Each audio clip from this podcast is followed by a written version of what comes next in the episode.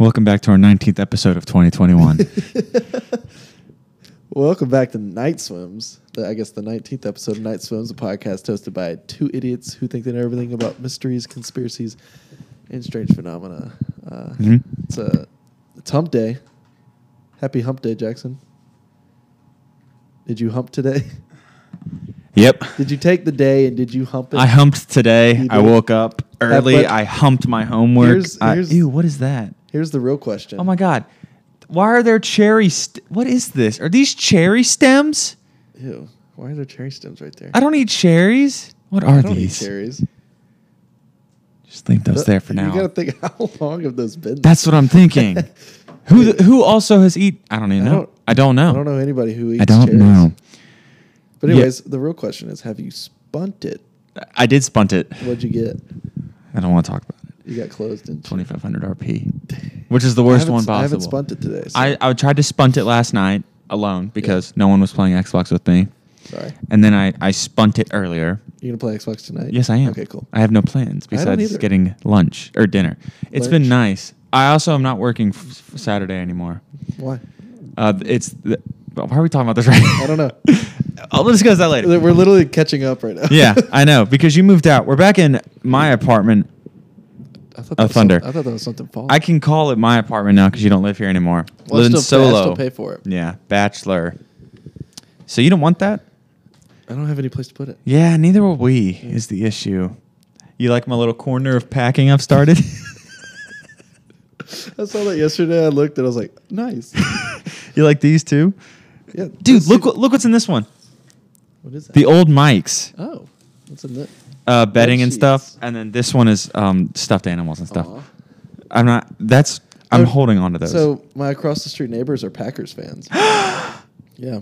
I saw, Really? Saw this guy. He walked out of the house in a Packers shirt, and I was like, "Hey, I have two car flags that are Packers themed. I'm Yeah. thinking of putting them on my truck. why haven't you done that?" I don't know. I guess I can do it before we leave. Yeah. I have one in my room and then Gotta one in my represent. car. Yeah, I'm thinking of doing that. So I might be doing that. Um, but today I have a topic that I think is really cool. Yeah. Um, very exciting, ancient. Some would say. Um, Going, we're going back. uh, some say it's straight fiction. I like to think otherwise. Obviously, Well, there it is. we always try to have that mindset. Um, I'll give you a hint. It's not aliens. It's not. Ancient civilizations. Is it uh Potentially. Is it uh? it- It's not uh. what- What's that place called? Atlantis. is it Atlantis? It is Atlantis. Ah. yes. Uh, we are doing Atlantis today. Sweet. Um, and and in ancient Greek, that's some letters I'm not going to ex- uh, try and even begin to uh, go with, but it, it it means the island of Atlas. And as we know, Atlas Atlas was the guy that held up the Earth, right? um, yes, Yeah. uh, is a titan condemned to hold up the celestial heavens or f- sky for eternity after the titan Omaki. I'm not going to continue into that and everything. But yes, it is ancient Greek. And uh, it's a fictional island mentioned in an allegory on the hubris of nations in Plato's work Timaeus and Critias, wherein it represents the antagonist naval power that besieges ancient Athens, the pseudo historic embodiment of Plato's ideal state in the Republic. In the story, Athens repels the Atlantean attack unlike any other nation of the known world, supposedly bearing witness to the superiority of Plato's concept of a state. And the story concludes with Atlantis falling out of favor with the deities and submerging into the Atlantic Ocean. Huh. And despite its minor importance in Plato's work, the Atlantis story has had a considerable impact on literature. The allegorical gorical aspect of Atlantis was taken up in utopian works of several Renaissance writers, such as Francis Bacon's New Atlantis Oh, dude, that's my favorite. mm, and Thomas Sick. More's Utopia. And on the other hand, 19th century uh, amateur scholars misinterpreted Plato's narrative as historical tradition, most famously Ignatius L. Donnelly in his Atlantis, the Antediluvian World. Plato's vague indications of the time of the events more than 9,000 years before his time, and the alleged location of Atlantis, quote, beyond the Pillars of Hercules, gave rise to much pseudo scientific speculation. And as a consequence, Atlantis has become a byword for any and all supposed advanced prehistoric lost civilizations and continues to inspire contemporary fiction from comic books to even films. So uh, I want to bring up the point that Atlantis is real. It's real because I looked up Atlantis and this resort came up. Technically, it It's, technically uh, it is it is it is uh, Atlantis Paradise Island in the Bahamas. See how much uh how much a ticket how costs much a one to go to night Atlanta. cost, Yeah. Atlanta, Atlantis. Let's see. Oh my God, there's six hotels on this island. Mm, Yeah, it's big. Search. I just got an idea for another topic to do in the future about lost worlds. Maybe that'll be my sequel next week. It's not working. Oh my gosh. Okay, so Yes. while present day philo- philologists, Is that a phil- philology, uh, it's the study of language and oral and written historical Phil- sources. philologist? So, like someone that would study like ancient Greek and like the dialects. I think it'd be sick to study that. Yeah. And classicists agree on the story's fictional de- character. There is still debate on what served as its inspiration. Makes sense. Uh, Plato is known to have freely borrowed some of his allegories and metaphors from older traditions, as he did, for instance, with the story of Gyges. I hope I'm saying that right. This led a number of scholars to investigate possible inspiration of Atlantis from Egyptian records of the Thera eruption, the Sea People's invasion, or the Trojan War. Others have rejected this chain of tradition as implausible and insist that Plato created an entirely fictional account, drawing loose inspiration from contemporary events such as the failed Athenian invasion of Sicily in 415 to 413 BC, or the destruction of Helike in 373 BC. There's a lot of dates here. There are a lot of Uh, dates. So, will this have any correlation with the movie 300? Um, Please say yes, so that we could talk about it. Oh. I, I don't think. I will say though, I did find this YouTube channel earlier today that did two has two 20 minute videos about all of ancient Rome and all of ancient Greece condemned down. I'm gonna send you the Rome one because I'm in the middle of watching that one. If you want to watch them both later. Uh, See, I so think far, the Rome Greece- one is pretty good. Pretty good, But I must I say, think and it's is- narrated by Brian Cox. If you know who that is, I don't know who that is. Who's that? Remember the Russian dude from the movie Red that was in love with Helen Mirren? yeah. Him. He's also been in a lot more stuff, but Oh, that's yeah. something I knew you would Red's know he's from. movie. He was also he's in this the show called Succession, and he's done a couple other things. I think Greece is more interesting than Rome. I think so too because Yeah. they're more God focused. Well, they they both had gods, but I know, but Greek again- is more like well, Gr- Greece didn't transition to a monotheistic like society. Like don't get smart on me. Okay, so Can um, you can you okay? So if I name a Greek god, would you be able to uh, name the Roman counterpart? uh, maybe All right, uh, Zeus. Zeus. No, Zeus wasn't both. no, I thought he was I don't think so. at Titan. I don't know. Tight, tight. No, Who is it? I don't know. So then why would you do one that you do know? I thought Zeus. I know- like, I know was, the names, Zeus was both. Hold on. Greek to Roman god names. What did Zeus? It no, they they all had different names. Greek to Roman gods. Okay. Yeah, here we go. So Zeus, uh, Jupiter. Oh, oh, I actually knew that then one. Poseidon would be. It's in SpongeBob. Oh, Neptune. Yeah. So Neptune's Roman. Yeah. Why'd you look up? Like, you, is it not just on your phone? It would tell you. Oh, okay, I see what you mean. Are there any that are the same? Uh, Apollo. Oh yeah, that makes sense. Apollo and Apollo. Hades, Pluto.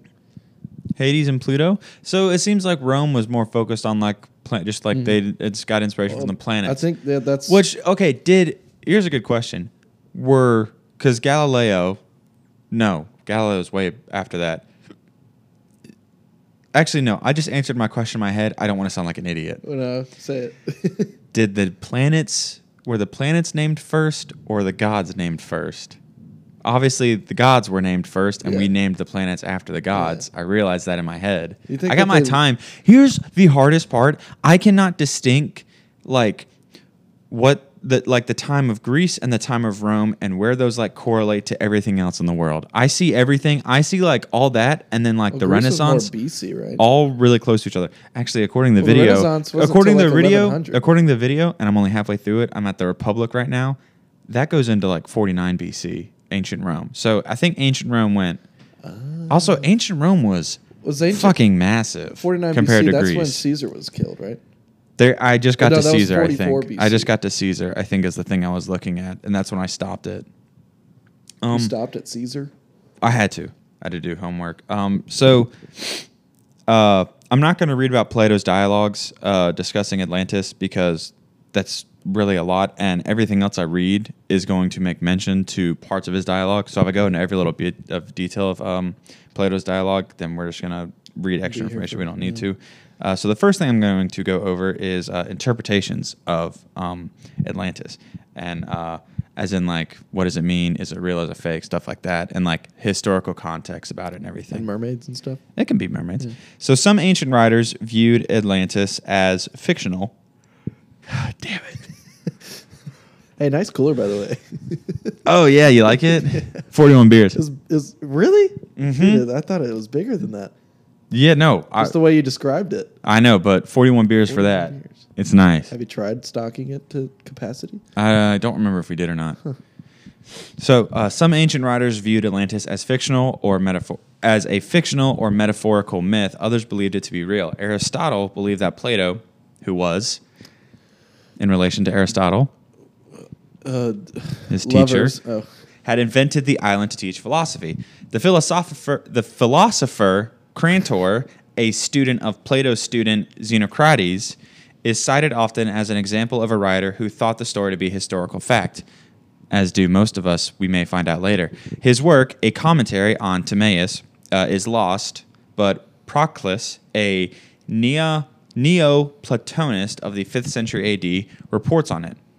Uh, the passage in question has been represented in the modern literature either as claiming that Crantor visited Egypt, had conversations with priests, and saw hieroglyphs confirming the story, or as claiming that he learned about them from other visitors to Egypt.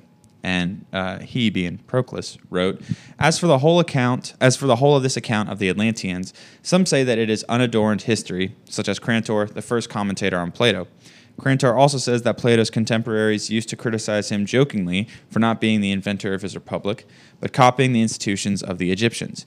Uh, he took these critiques seriously enough to assign to the Egyptians this story about the Athenians and the Atlanteans. so that dude would get criticized for not creating his own republic. Yeah, like like not like coming up with it on his own, but they worded it like that. That's harsh. Yeah. Like, the, do you get what I'm what they're saying? Like, they're making fun of him because he didn't take because in their eyes, Atlantis the- he- was taken from, from the- inspiration from other people, like not the like an original idea. Yeah. Yeah. Um. Well, I feel like the Egyptians were great people to, well, besides you know all the slave labor, but mhm. um. Uh, and so to assign the Egyptians this story about the Athenians and the Atlanteans, so as to make them say that the Athenians really once lived ac- according to that system. Uh, the next sentence is often translated. Crantor adds that this is testified by the prophets of the Egyptians, who assert that these particulars, uh, which are narrated by Plato, are written on pillars which are still preserved. But in the original, that sentence starts not with the name Crantor, but with the ambiguous he. And whether this referred to Crantor or to Plato is subject of a considerable debate. Proponents of both Atlantis as a metaphorical myth and Atlantis history have argued that the pronoun refers to Crantor. Uh, Alan Cameron argues that the pronoun should be interpreted as referring to Plato, and that when Proclus writes that we must bear in mind concerning this whole feat of the Athenians that it is neither a mere myth nor unadorned history, although some take it as a history and others as myth, he is treating, quote, Crantor's view as a more personal opinion, nothing more. In fact, he first quotes and then dismisses it as representing representing one of the two unacceptable extremes. You know, if someone would just figure out what uh, pronouns Crantor and Plato went by back in the day, this could all be solved. I feel like. if only they had a sophisticated society like we do now. yeah, I know. Yeah, because the Romans were way dumber than we are. Did you know? So um, That was sarcasm, by the way. They were probably much smarter than us. Well, so the fall of Rome happened around. I haven't the gotten there yet. Don't spoil it. Yeah, but the, it happened around the same time that they started focusing on like gender like solely, and figuring that out, and then it collapsed. What? There, I saw something, some article that re- like read into it, and like they were focusing on like broadening their gender, whatever. Oh, really? And then the fall of Rome happened. That seems more of like a correlation Yeah. than a causation, Yeah. but that'd be pretty funny. It's a pretty funny correlation, actually. so, uh, no ill will either towards that. so Cameron also points out that whether he he refers to Plato or to Crantor, the statement does not support conclusions such as Otto Muck's Crantor came to Sais and saw there in the temple of Neith the column completely covered with hieroglyphs on which the history of Atlantis was recorded. Scholars translated it for him, and he testified that their account fully agreed with Plato's accounts of Atlantis. Or J.V. Luces suggested that Crantor set a special inquiry to Egypt and that he may simply be referring to Plato's own claims. Another passage from the commentary by Proclus on the Timaeus uh, gives a description of the geography of Atlantis. Um, and this is, uh, I believe, an exact quote. Yes, it even has its own citation. Ooh. Proclus is has his own citation. So it says that an island of such nature and size once existed is evident from what is said by certain authors who investigated the things around the outer sea. For according to them, there were seven islands in the sea in their time, sacred to Persephone. And what are the oceans? Oh, I read that wrong. Never mind. Uh, and also three others of enormous size, one of which was sacred to Hades, another to Ammon, Ammon, A M M O N. Um, Never heard of that. uh, major. Oh, it's a it's an Egyptian deity. That's what it sounded like. Uh, and another one between them to Poseidon, the extent of which was a thousand stadia or 200 kilometers. And the inhabitants of it, they add, preserved the remembrance from their ancestors of the immeasurably large island of Atlantis, uh, which had really existed there, and which for many ages had reigned over all islands in the Atlantic Sea, and which itself had likewise been sacred to Poseidon. Now these things Marcellus has written in his Aethiopica. Uh, and Marcellus that they're referring to, that Marcellus remains unidentified. That's a little fun tidbit. so, other ancient historians and philosophers who believed in the existence of Atlantis were Strabo and Pos- Posidonius. Uh, some have theorized that before the 6th century BC, the Pillar of Hercules. It's gotta, gotta untangle Gotta there. do that. Yeah. There we go. So, uh, may have applied to mountains on either side of the Gulf of Laconia or Laconia, and also may have been part of the pillar cult of the Aegean. Um, let me double check what the pillars of Hercules are. Aegean. Is that what it is? A E G E A N. Yeah, Aegean. Okay. Pillars of Hercules. Uh, was the phrase that was applied to antiquity, the promontories that. God, it's a Rock of Gibraltar thing. I'm just going to leave it at that. Look it up yourself. I need to look that up. It's confusing. Um, uh, of the Aegean. Okay, so the mountains stood at either side of the southernmost gulf in Greece, and the largest in the Peloponnese. Pel- yeah, and it opens onto the Meridian, Meridian, Mediterranean Sea Wasn't the Rock of Gibraltar like that? in the- Big Mouth. Yeah. yeah. the- The uh, the sexual book. well, it, so if someone says something is like the Rock of Gibraltar, they mean it is very solid and strong. It will not be destroyed. Oh. Yeah. So this would have placed Atlantis in the Mediterranean, lending cre- credence to many details in Plato's original discussion. And fourth century historian Ammianus, What was that? A M M I A N U S. Um, uh, Ammianus. Maybe it's like Ammianus, Marcellinus. Or, not Ammianus, probably. Yeah. Uh, relying on a lost work by Timagenes. I, I wish like I knew how these names were. s- I'm guessing. Dude, I'm gonna guess this one is actually like Timajanus. Nope, that one makes sense. Dude, we probably mispronounced so many things and people have no idea what the fuck we're talking Timagenes. about. I don't know. It's Tim A and then Genes. Like, Like that's his full name. It- like like uh, scientific genes. Uh, Tim, Were there? Yeah, because there wasn't. Timogenes? No. don't I wish know. they. w- I wish. Is there a um? Look up on your phone if there's a Greek name pronouncer. If that makes sense. Greek name and then type it in, and maybe if there is possible, then we can do that and figure out how to say his name. Pronouncer. We can't do Am- Ami- Ami- Amianus. Oh, okay. Um, Is there how do you one? spell it? How do you spell it? Uh, T I M A T I M A G E N E S. G E N E S. Oh, I hope this works. Dimogenes. I can see it with the accent. Okay. Well, anyways, uh, a historian writing. Okay, so I'll just because we got a little off track. So the fourth century historian, Ammianus Marcellinus, relying on a lost work by. Oh, Dimogenes. Thank you. Uh, Hold on, hold on. Did the uh, Amy, Amy, Amo, well, it's it's Roman. I don't know if it would work, but we can try it. Amo, ain't like just Amo. It's Amo- A M M Ah, anus, and then space space. M A R C E L L I N U Oh, I'm just S. gonna do the first one because it actually has the Amnianos. Amianos. Ammianos. Okay, so anyways, so the fourth century historian. This guy. Amnianos. What the Thank heck? you. uh, so the fourth century historian, him, relying on a lost work by Timagenes.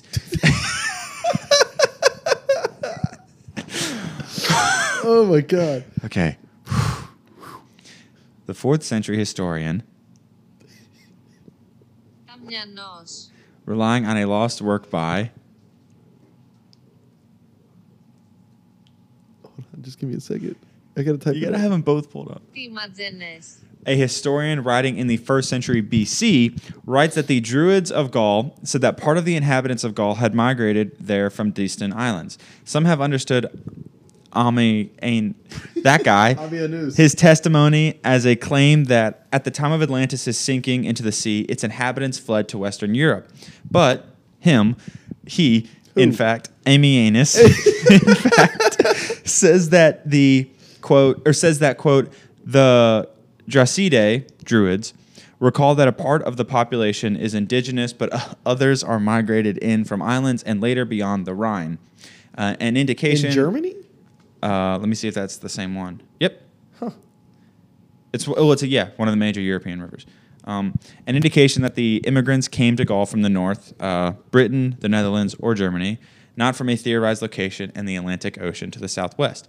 Instead, the Celts, who dwelled along the ocean, were reported to venerate twin gods, uh, Dioscuri, who appeared to them coming from that ocean.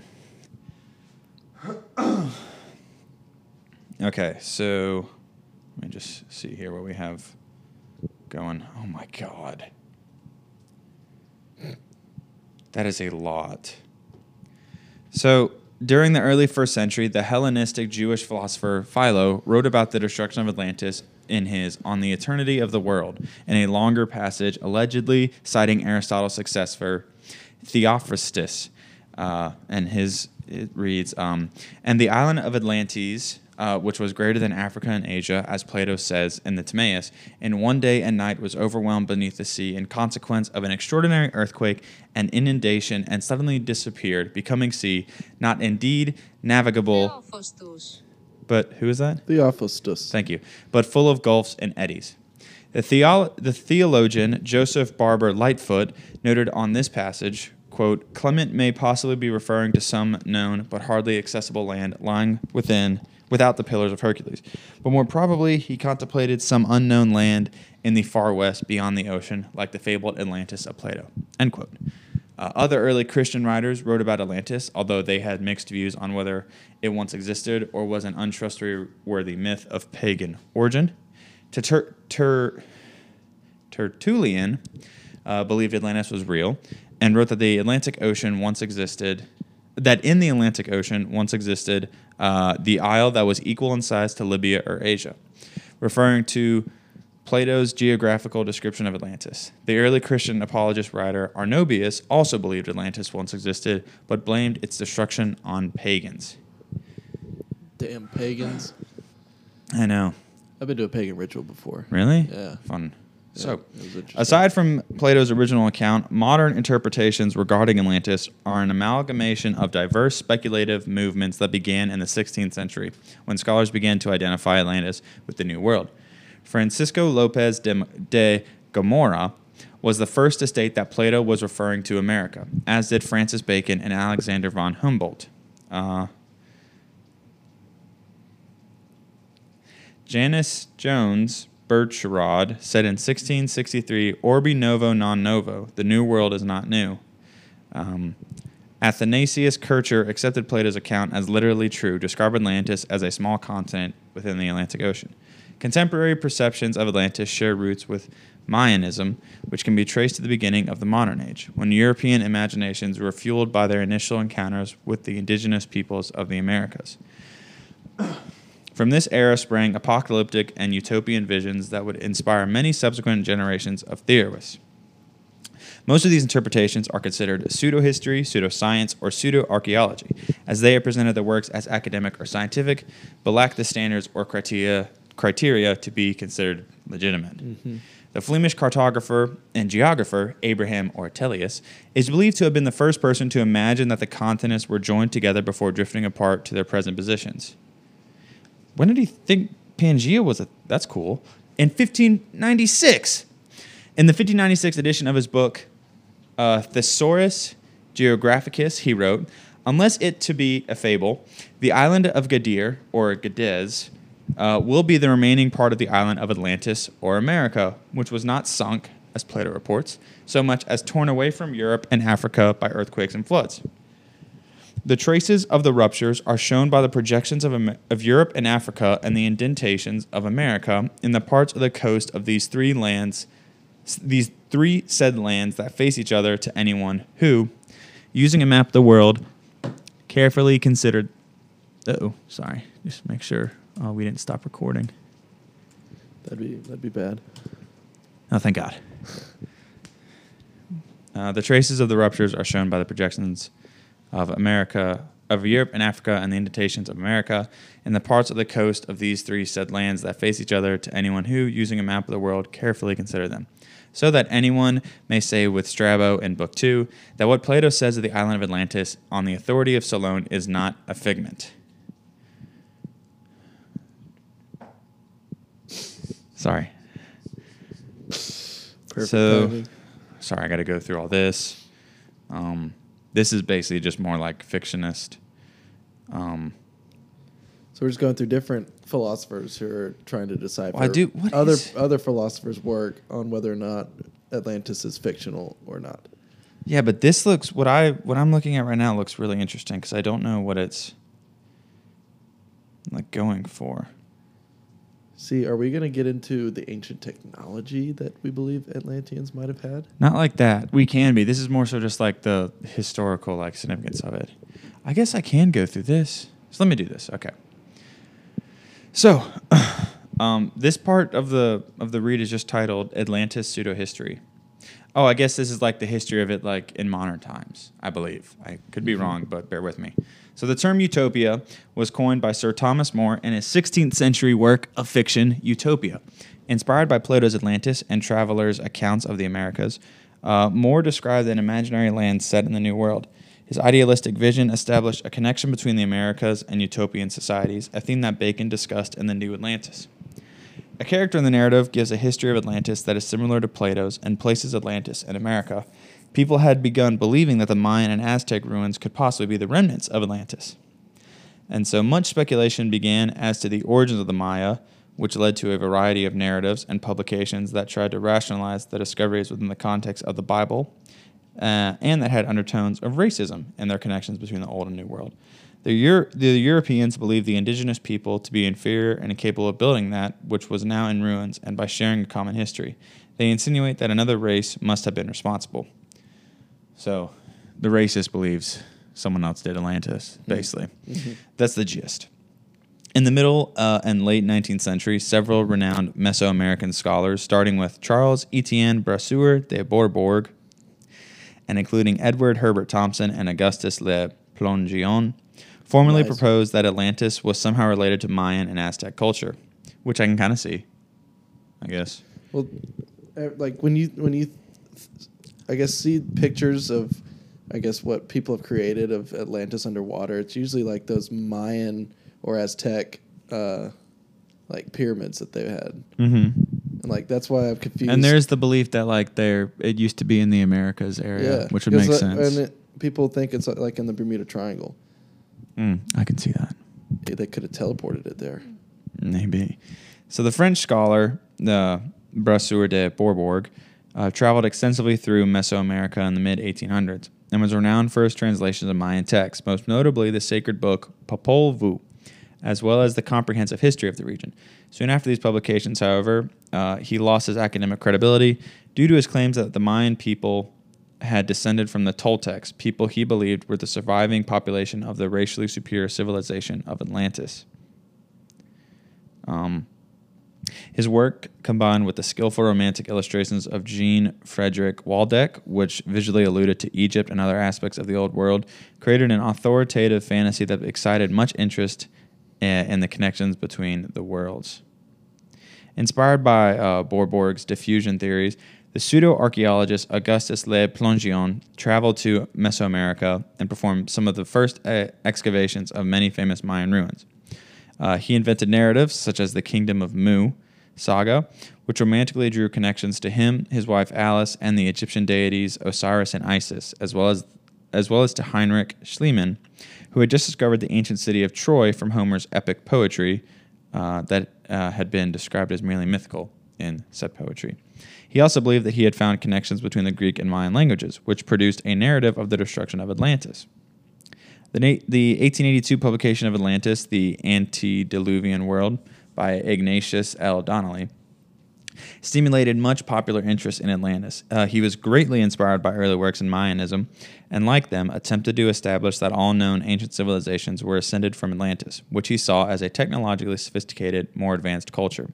Donnelly drew parallels between creation stories in the Old and New Worlds, attributing the connections to Atlantis, where he believed the biblical Garden of Eden existed. As implied by the title of his book, he also believed that Atlantis was destroyed by the Great Flood mentioned in the Bible. And he is credited as the father of the 19th century Atlantis revival and is the reason the myth, quote unquote, endures today. Um, he unintentionally promoted an alternative method of inquiry to history and science, and the idea that myths contain hidden information that opens them to ingenious interpretation by people who believe they have new or special insight. Yes. Yeah. Oh, okay. so the Russian mystic Helena Petrovna uh, Blavatsky and her partner Henry Steel Olcott founded their Theosophical Society in the 1870s with the philosophy that combined Western Romanticism and Eastern religious concepts. Blavatsky and her followers in this group are often cited as the founders of New Age and other spiritual movements. Uh, Blavatsky took up Donnelly's interpretations when she wrote The Secret Doctrine, which she claimed was originally dictated in Atlantis. She maintained that the Atlanteans were cultural heroes, contrary to Plato, who describes them as a military threat, and she believed in a form of racial evolution as opposed to primate evolution. In a process of evolution, the Atlanteans were the fourth root race, uh, which were succeeded by the fifth, the quote Aryan race, which she identified with the modern human race. The Theosophists Sounds risky. yeah, just a little bit. Yeah. Uh, so the Theosoph- Theosophists, um, which oh, it's a it's a religion. Oh, the- Theos Theosophy is the religion. Uh, believe that the civilization of Atlantis reached its peak between one million and nine hundred thousand years ago, but destroyed itself through internal warfare brought about by the dangerous use of psychic and supernatural powers of the inhabitants. Rudolf Steiner, the founder of anthroposophy and Waldorf schools, along with other well known theosophists such as Annie Besant, also wrote of cultural evolution uh, in much the same vein. Some, subse- some subsequent occultists have followed Blavatsky, at least to the point of tracing the lineage uh, of occult practices back to Atlantis. Among the most famous is Dion Fortune in her esoteric orders and their work. And drawing on the ideas of Rudolf Steiner and Hans Horbiger, uh, Egon Friedell started his book Kulturgeschichte des Altertums and thus his historical analysis of antiquity with the ancient culture of Atlantis. The book was published in 1940. I Do you want to try and figure out how to? I heard cold turkey shit. okay, hold on, because I can. I bet I can German to English. I bet I can copy and paste this into a German translation, and then uh, figure out what the hell this means. yeah. means. Cold cold turkey ish. That's what I heard. Which I mean that could have been right. Copy. Uh, I believe this is the German part. Paste.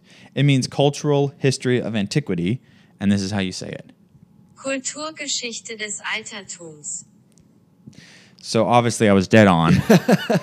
uh, so next, I believe we're about to talk about some Nazi ideology in here. Is this the second? Did you just fist bump Nazis? no, I thought you were about to get it. To say, uh, you know, like The Nazis had found it. No, Well, it just tech- says Nazism and occultism is the headline Well, for we, this we little. just bit. talked about Aryans, so So Blavatsky was also inspired by the work of the 18th century astronomer Jean Sylvain Bailly, who had orientalized the Atlantis myth in his mythical content, continent of Hyperborea, a reference to Greek myths featuring a northern European region of the same name, home to a giant godlike race. That sounds interesting. Um, uh, Dan Edelstein claims that her reshaping of this theory and the secret doctrine provided the Nazis with a mythological precedent and a pretext for their ideological platform and their subsequent genocide. Oh. So, butterfly effect, Atlantis led to the Holocaust, Holocaust, is ugh. kind of what they're getting at here. Ugh. So, however, Blavatsky's. This is the second podcast in a row that we've I know. discussed Nazis. Uh, so Blavatsky's writings mention that the Atlantean were in fact olive-skinned people with mongoloid traits, who were the ancestors of modern Native Americans, Mongolians, and Malayans. And the idea that the Atlanteans were Hyperborean Nordic supermen who originated in the northern Atlantic or even in the far north was popular in the German Ariosophic movement around 1900, propagated by Guido von List and others. It gave its name to the Thule Gesellschaft, an anti Semite Munich lodge which preceded the German Nazi Party. Uh, the scholars Carl George, I'm not even going to bother with his last name, and Herman Wirth uh, were the first to speak of a Nordic Atlantean slash Aryan Nordic master race that spread from the Atlantis over the northern hemisphere and beyond. The Hyperboreans were contrasted with the Jewish people. Um, party ideologist Alfred Rosenberg and SS leader Heinrich Himmler made it part of the official doctrine. Uh, the idea was followed up by the adherents of esoteric Nazism, such as Julius Evola and, more recently, Miguel Serrano. And the idea of Atlanteans as the as Atlantis as the homeland of the Caucasian race would contradict the beliefs of older esoteric and theosophic groups, which taught that the Atlanteans were non-Caucasian brown-skinned people. Modern esoteric groups, including the Theosophic Society, do not consider Atlantean society to have been superior or utopian. They rather consider it a lower stage of evolution. And uh, the clairvoyant Edgar Cayce spoke frequently uh, of Atlantis, and during his quote life readings, he claimed that many of his subjects were reincarnations of people who had lived there, being Atlantis. Uh, by tapping into, into their collective consciousness, the Akashic records, um, a term borrowed from theosophy, Cayce declared that he was able to give detailed descriptions of the lost continent. He also asserted that Atlantis would rise again in the 60s. A little late on that. Uh, and that there is a still rising. Ooh, that's interesting. and that there is a hall of records beneath the Egyptian Sphinx, which holds the historical text of Atlantis. Dude, we've carved out the Sphinx. That like, I don't know. Well, I can read again, we about don't the know. Hall of we don't know everything. The Hall of Records is like a paragraph long. If you want me to explain it real quick. Yeah.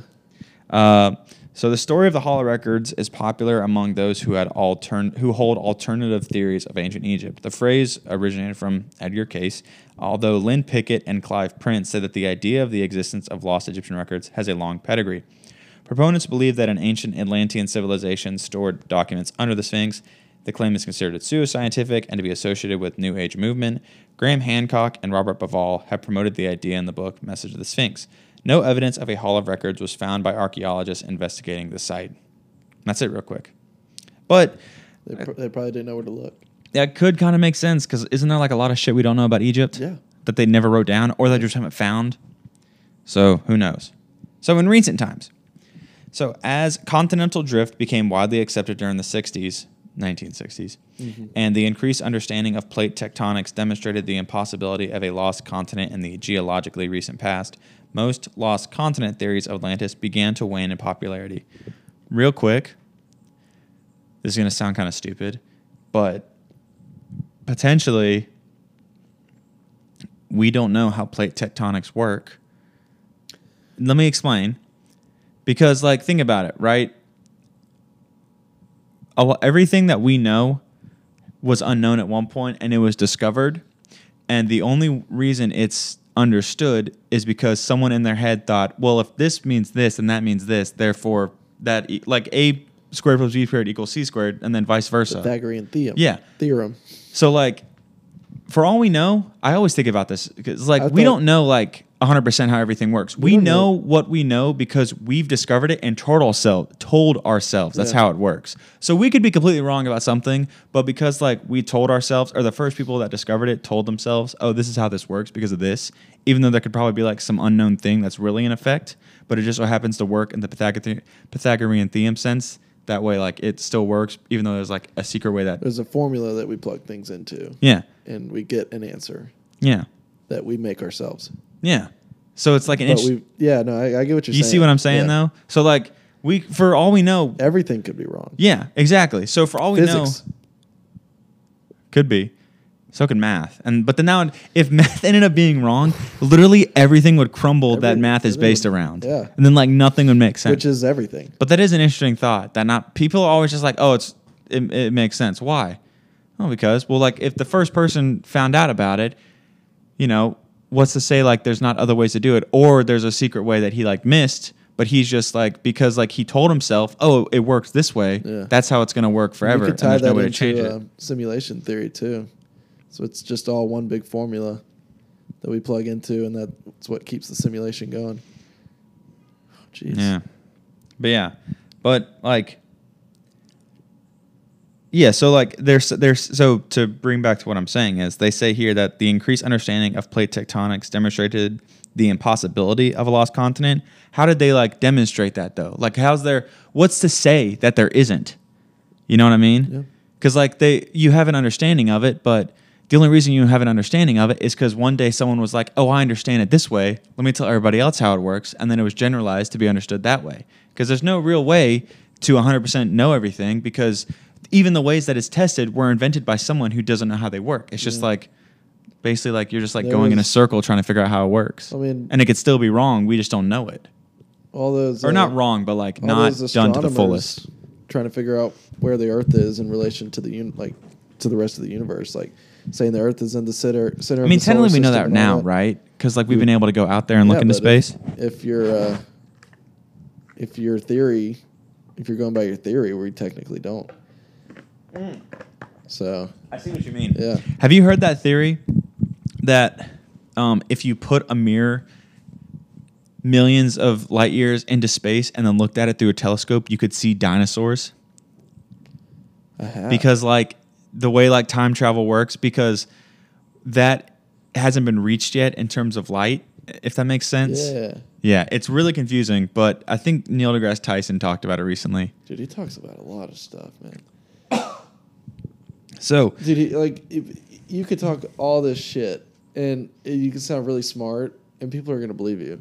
yeah, no, that's why this is easy Yeah. to like to go about. Now, this is the only thing we understand now. Is this this? Well, by understand by saying that, we kind of understand nothing. We just like we didn't create this, did we? Un- create what? this little theory we're talking about. Oh, I know. I've I've never heard anybody talk about it in gonna- sense, but I've thought about it should name before. it. We should name it.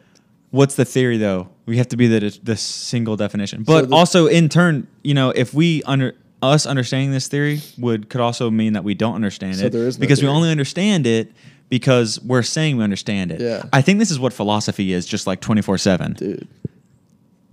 It's a good point if you But think that- about I mean, it. Because it's really all we can do. We we can only Is that a cardinal? We can only speculate. Yeah, it's a female cardinal. Nice. Yeah, we can only speculate.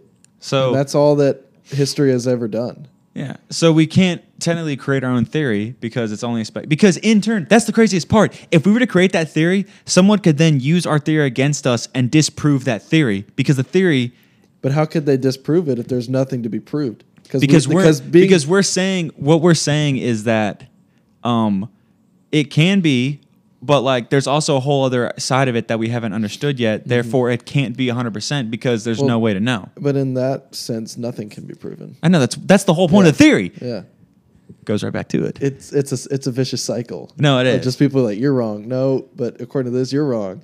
But then again, according to that, nothing's like right. if my if And- if the theory if okay if the theory could um somehow let me just refresh this sorry. Like If- thank you. If the theory could somehow be quote unquote quote unquote proven then you could use that theory to go into any like scientific community It'd and be like, disprove it immediately. boom, yeah. but then if the, if if you then disprove it with that theory they can then take that theory turn it against you and be like well, Well, th- according to your theory i can also claim that it's right and there's no way that you can prove against well, that I don't think people go the, like the reason they're theories is because they haven't been proven yet. They're not fact. yeah no So I mean, you well technically like You're the, just trying to the discredit the pythagorean theory. theorem and theorem is the latin word for theory Yeah. or yeah the, I don't know. it's a word for theory It's a word. I mean, and then theory of relativity again, if you know math, that's but that's the, the going back to the whole math thing. That's like we do math because that's what we understand. That's how we. because that's how it's been told That's how we make. but like and That's how we also make like sense of the world. but here's the thing right okay so say this If you have entert- two things, you add two to it. It's four. i know but say this entertainment three fingers. say this entertainment system, say the middle area where the router is, Yeah. is a foot and a half wide.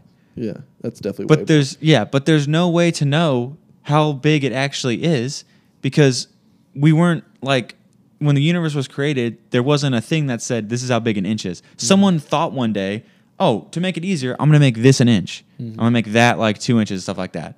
And that became a measurement of t- of like thing, and that's what everybody used because then that's the easiest to figure out measurement wise. Yeah. But But you got to There's go no deeper. way- You can go deeper than that with numbers too. Yeah, no, but then like then there's no way to actually tell how wide it is because we're not basing it off like the actual way to measure it because there's no way to Yeah, measure it. there's- We're ba- we're measuring it off this thing that someone came up with to measure it. I could change the whole measurement. I could go like actually uh, that's not a foot and a half wide. That's that's two dorsals wide or something like that. Now, what's a dorsal? It's two of those. Two of those. Well, it's it's we- one of you- those. Well, a dorsal is half of that.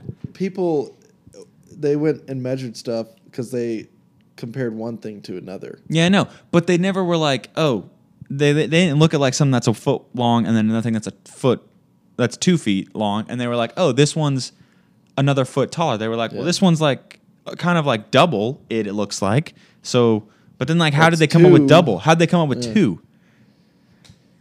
Because Oh, they're man, I don't know. again, this goes back to the theory that I'm I'm just gonna call it my theory because I've never heard anyone talk about it. I if someone call else, it the wrong theory. should we call it that? Yeah. the wrong theory. yeah. Damn, that's pretty smart. Yeah. I gotta say. So yeah, in turn, so in terms of the wrong theory. It's a theory, theory that disproves itself. it's a theory that disproves everything and itself. Therefore, nothing can be proven, but nothing can be But- disproven. Yeah, but it disproves itself without actually disproving it. Holy shit. How, well, hold on, let me hear that. How, go for It it. disproves it without actually disproving it because there's no possible way that we can disprove anything with this theory. I got chills Yeah. just now. That was worded so smart. You gotta make it. We, all right, we're making a headliner out of this. You have to write. Oh my god, I Where don't. are we at? What are we at? I can't see. I it. cannot make a headliner of that. That's so Why? confusing to follow. dude. I mean, not everything, but we had to. We gotta. We gotta quote ourselves on this just so we can say that. Oh yeah, we, we thought of this. Oh, I see what you're saying. Yeah. To have that part out Yeah. there. Okay. Oh. I want. Oh my god, that was like. I'm gonna have to like listen back to that at some point, and like I'm gonna have to type that into like a coherent sentence. I don't remember what I said. You. s- Oh my god, neither do I. You said it. it's the wrong theory because it disproved. Shit. come on, you've got this. It's the wrong theory. hold on, because hold it- on. Let it me go dis- ahead and write this down. It disproves every right. No, hold on, hold on, hold on, hold on, hold on. I, All right. There's no way. No, we're gonna have to listen back to it. You want to listen back real quick? Yeah. Good thing it's recorded. Wrong. This isn't. Good thing this isn't live. Yeah. Hold on. Theory. All right, we're gonna take a quick break so that way I can write it down as well. Oh, that was my knee. Okay, I wrote it down. Why So- so go all the way back over there? Because I, if I sit there, I'm going to yawn. This isn't Oh, that okay. comfortable. Well, Uh, it's pretty comfy. so the official wrong, it's the wrong theory. Uh, it disproves it without it. wi- It disproves it without actually disproving it because there's no possible way we can actually disprove or prove anything. Jeez. Uh, so, yeah, we're basically smart as shit. Yeah, we we just figured everything out because there's no way that because like even talking about space, there's no way we can figure anything out like in location wise because we're we still have we have we've only gone to the moon. We've barely gone to Mars. We put we put rovers on there. I mean, I, we sent stuff out like satellites out to probably and the Hubble. yeah. I, I don't know. Yeah.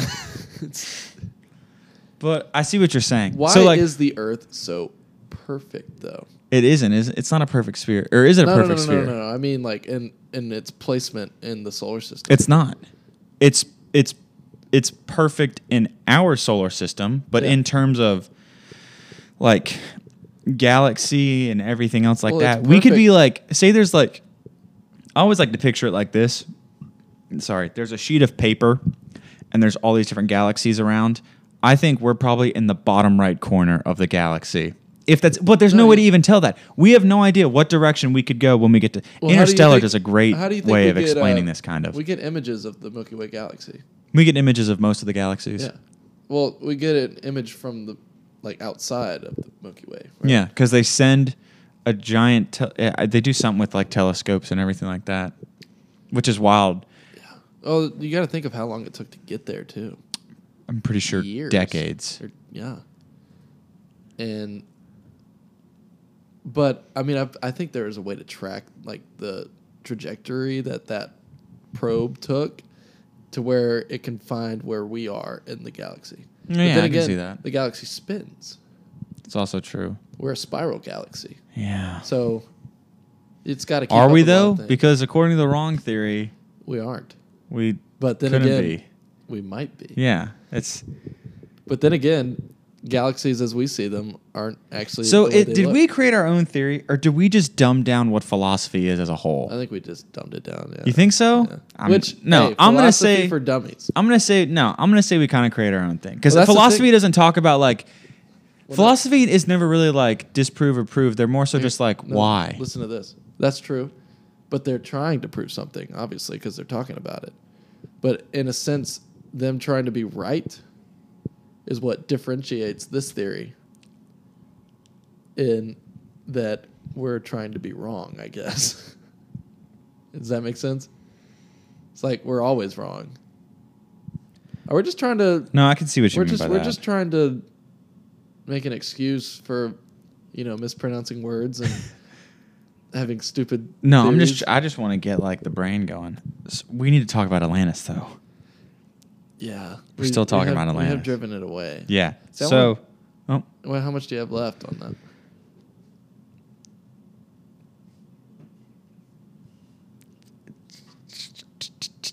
I can I can read the rest of this, which is a little bit, I mean, we or I can go straight into We get- locations. we get, the history we need some lokes I can do some lokes. yeah So let me close this. but i want to talk about technology too because See, here's a. Th- I'd have to.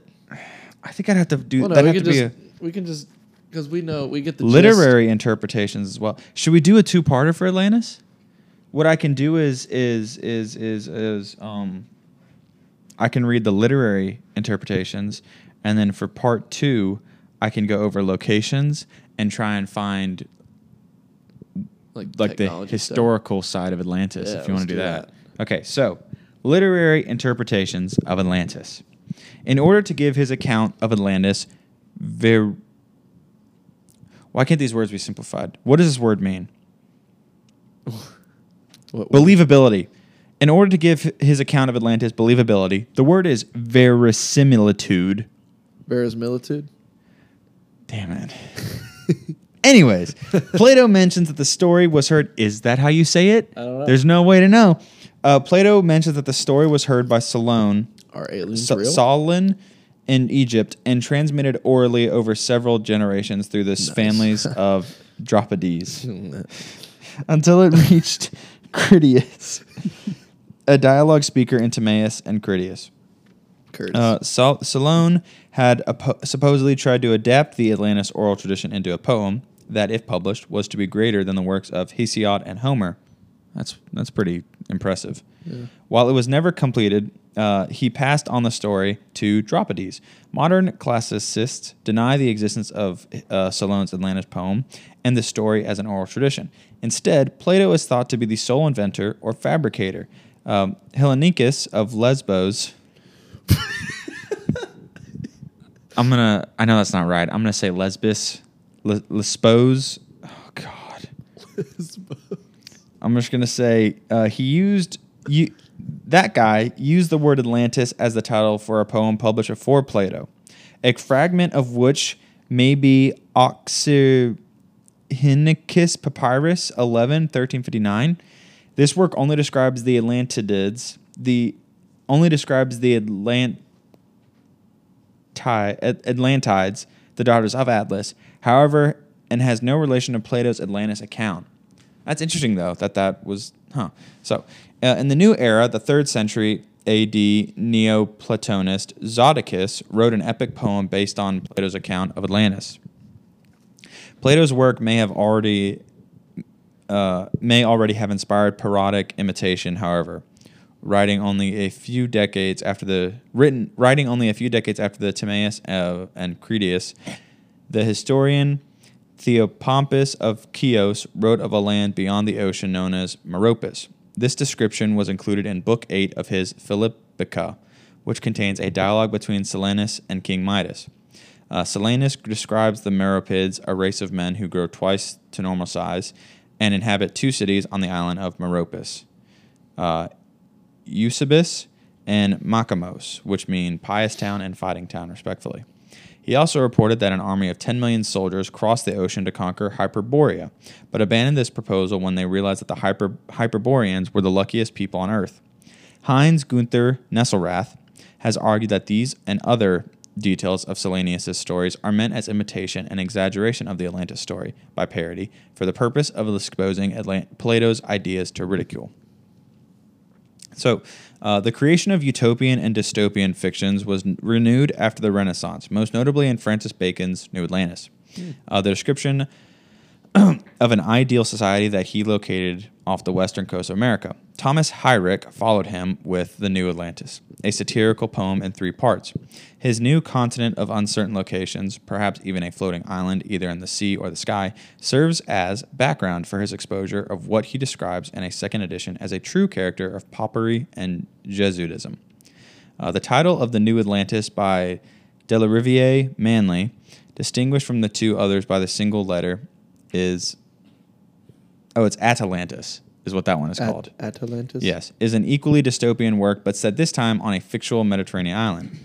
In it, ooh, sexual violence and exploitation is made a metaphor for the hip- hypocritical behavior of politicians in their dealings with the general public. In Manley's case, the target of satire was the Whig Party, while in David MacLean's Parry's The so- Scarlet Empire, it is socialism as practiced in founded Atlantis. It was followed in Russia by Vladimir Kibliakov's poem The Fall of Atlantis, which is set in a future rationalist dystopia that has discovered the secret of immortality and is so dedicated to progress that it has lost touch with the past. When the high priest of this ideology is tempted by a slave girl uh, into an act of irrationality, he murders her and precipitates a second flood, above which he severed heads, her severed head floats vengefully among the stars. A slightly later work, The Ancient Atlantis, by Albert Armstrong Manship, expounds the Atlantean wisdom that is to redeem the earth. Its three parts consist of a verse narrative of the life and training of an Atlantean wise one, followed by his utopian moral teachings, and then a psychic drama set in modern times in which a reincarnated child embodying the lost wisdom is reborn on earth. In Hispanic eyes, Atlantis has had a more intimate interpretation. Mm-hmm. The land had been a colonial power which, although it had brought civilization to ancient Europe, had also enslaved its people.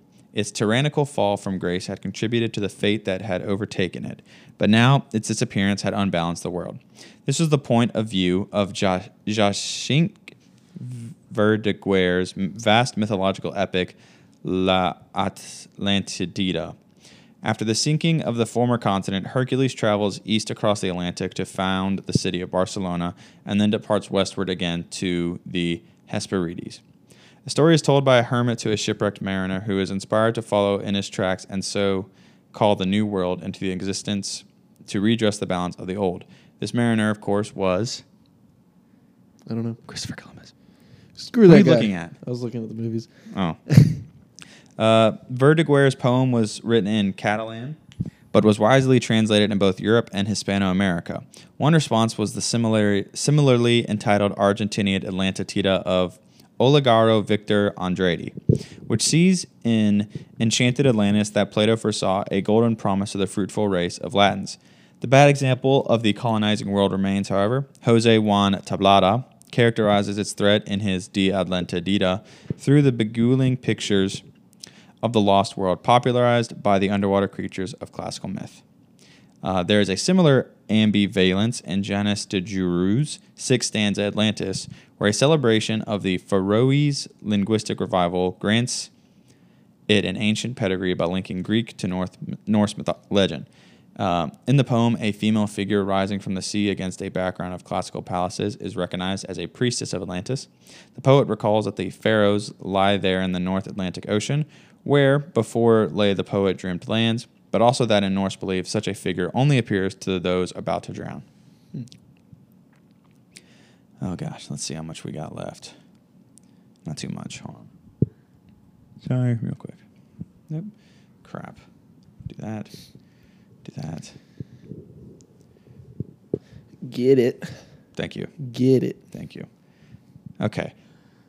the fact that Atlantis is a lost land has made of it a metaphor for something no longer attainable. For the American poet Edith Willis Linn Forbes, the lost Atlantis stands for idea- idealization of the past. The present moment can only be treasured once that is realized. Ella Wheeler Wilcox finds the location of the lost land in one's carefree youthful past. Similarly, for the Irish poet Eavan Boland, in Atlantis, a lost sonnet, the idea was defined when the old fable makers searched hard for a world to convey that what is gone is gone forever. For some male poets, too, the idea of Atlantis is constructed from what cannot be obtained. Uh, Charles Bewley, in his Newdigate Prize poem, thinks it grows from dissatisfaction with one's condition. Uh, and because life is partly sweet and ever gift about the pain, we take the sweetness and are fain to set it from free grief's alloy in a dream of Atlantis. Similarly, for the Australian Gary Catalano, in a 1982 prose poem, or prose, uh, it, thank you. It is a vision that sank under the weight of its own perfection. The W.H. Auden, however, suggests a way out of such frustration through the metaphor of journeying toward Atlantis in his poem of 1941. While traveling, he advises the one setting out uh, you will meet with many definitions of the goal in view, only realizing, realizing at the end that the way has all the time led inward. Uh, a few late 19th century verse narratives complement the genre fiction that was beginning to be written at the same period. Two of them report the disaster that overtook the continent as related by long lived survivors. In Frederick Tennyson's Atlantis, an ancient Greek mariner sails west and discovers an inhabited island, which is all that remains of the former kingdom. Inhabited island. Wait, no. Yeah, I said that. Now he learns of its end and views the shattered remnant of its former glory, from which a few had escaped and set up the Mediterranean civilizations. In the second, Mona, Queen of Atlantis, and Iolic re-embodiment of long forgotten history, shorten the book title, uh, by James Logue Dryden, the story is told in a series of visions. A seer is taken to Mona's burial chamber in the ruins of Atlantis, where she revives and describes the catastrophe. There follows a survey of the lost civilizations of Hy- Hyperborea and Lemuria, as well as Atlantis, accomplished, accompanied by much spiritualistic spiritualist lore. William Walton Hoskins admits to the readers of his Atlantis and other poems that he is only twenty. What?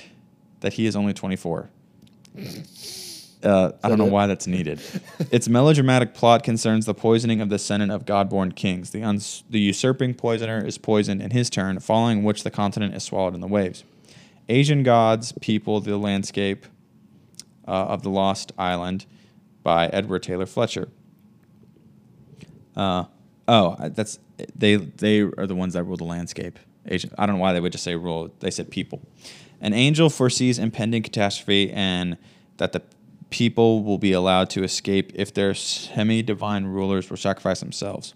A final example, Edward N. Beecher's The Lost Atlantis or The Great Deluge of All, is just a doggerel vehicle for its author's opinion opinions. Uh, that the continent was the location of the Garden of Eden, that Darwin's theory of evolution is correct, as are Donnelly's views. Uh, Atlantis was to become a theme in Russia following the 1890s, taken up in unfinished poems by Valery Bryusov and Konstantin Balmont, as well as in drama by the schoolgirl Larissa Reisner.